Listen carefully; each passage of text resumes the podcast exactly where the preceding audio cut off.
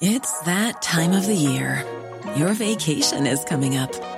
You can already hear the beach waves, feel the warm breeze, relax, and think about work. You really, really want it all to work out while you're away.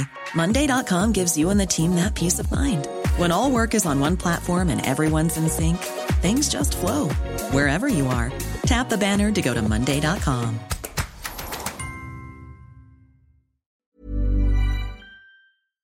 Do you know a student getting ready to go to college? Or are you looking at going back to school yourself? The Woodward Hines Education Foundation and the Get to College program help more Mississippians get to and through college to get certificates and degrees that lead to meaningful employment. They offer free college planning advice, including hands on FAFSA completion assistance through in person or virtual appointments. Visit gettocollege.org to learn more.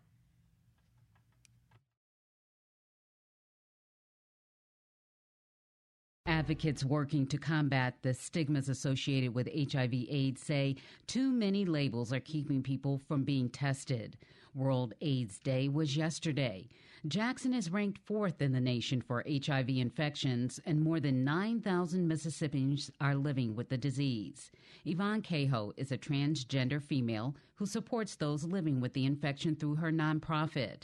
She tells us hope is out there for those who need it when I started my organization, um, I have had so many friends and loved ones who have passed away from it. So I want to get out into the community and educate people on HIV. This is not 1987 anymore. You can live with it. Go out, get treated, get some medicine, get help.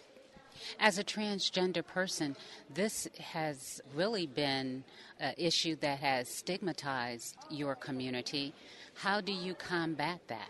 Well, eh, right now we're working on different projects and different events trying to get everybody involved, but it is so hard because people are scared of people how they're going to judge them. How have you been able to do it because you're wide open. You're you're completely public about your identity.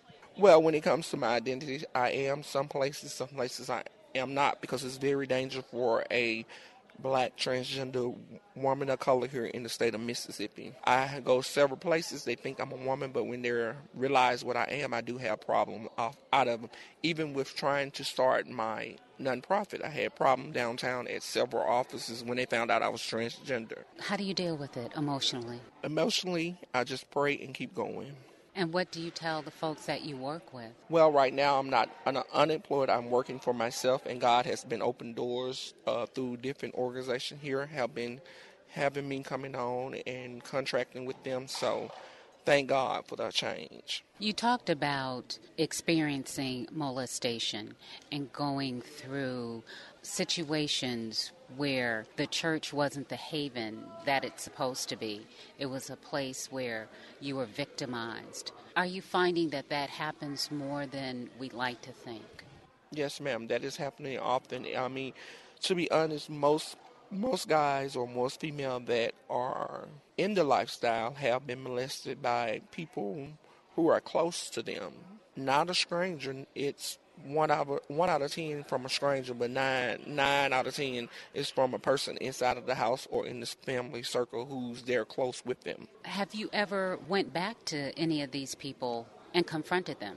No, um, just recently I ran across one of the guys who had sexually molested me, and I couldn't face him, but God is dealing with him in a situation of his own. So I just leave everything in the hand of the God. A lot of things uh, people don't realize that most gay most gay people are very spiritual, and we still believe in God, no matter what lifestyle we choose to do. We are heavy into God, and most of us probably know more about God than some quote unquote saved people. So on this day, as we talk about HIV/AIDS what do you want people to take away from it? Because your perspective is different. I just want people to take away and be happy, enjoy, celebrate life.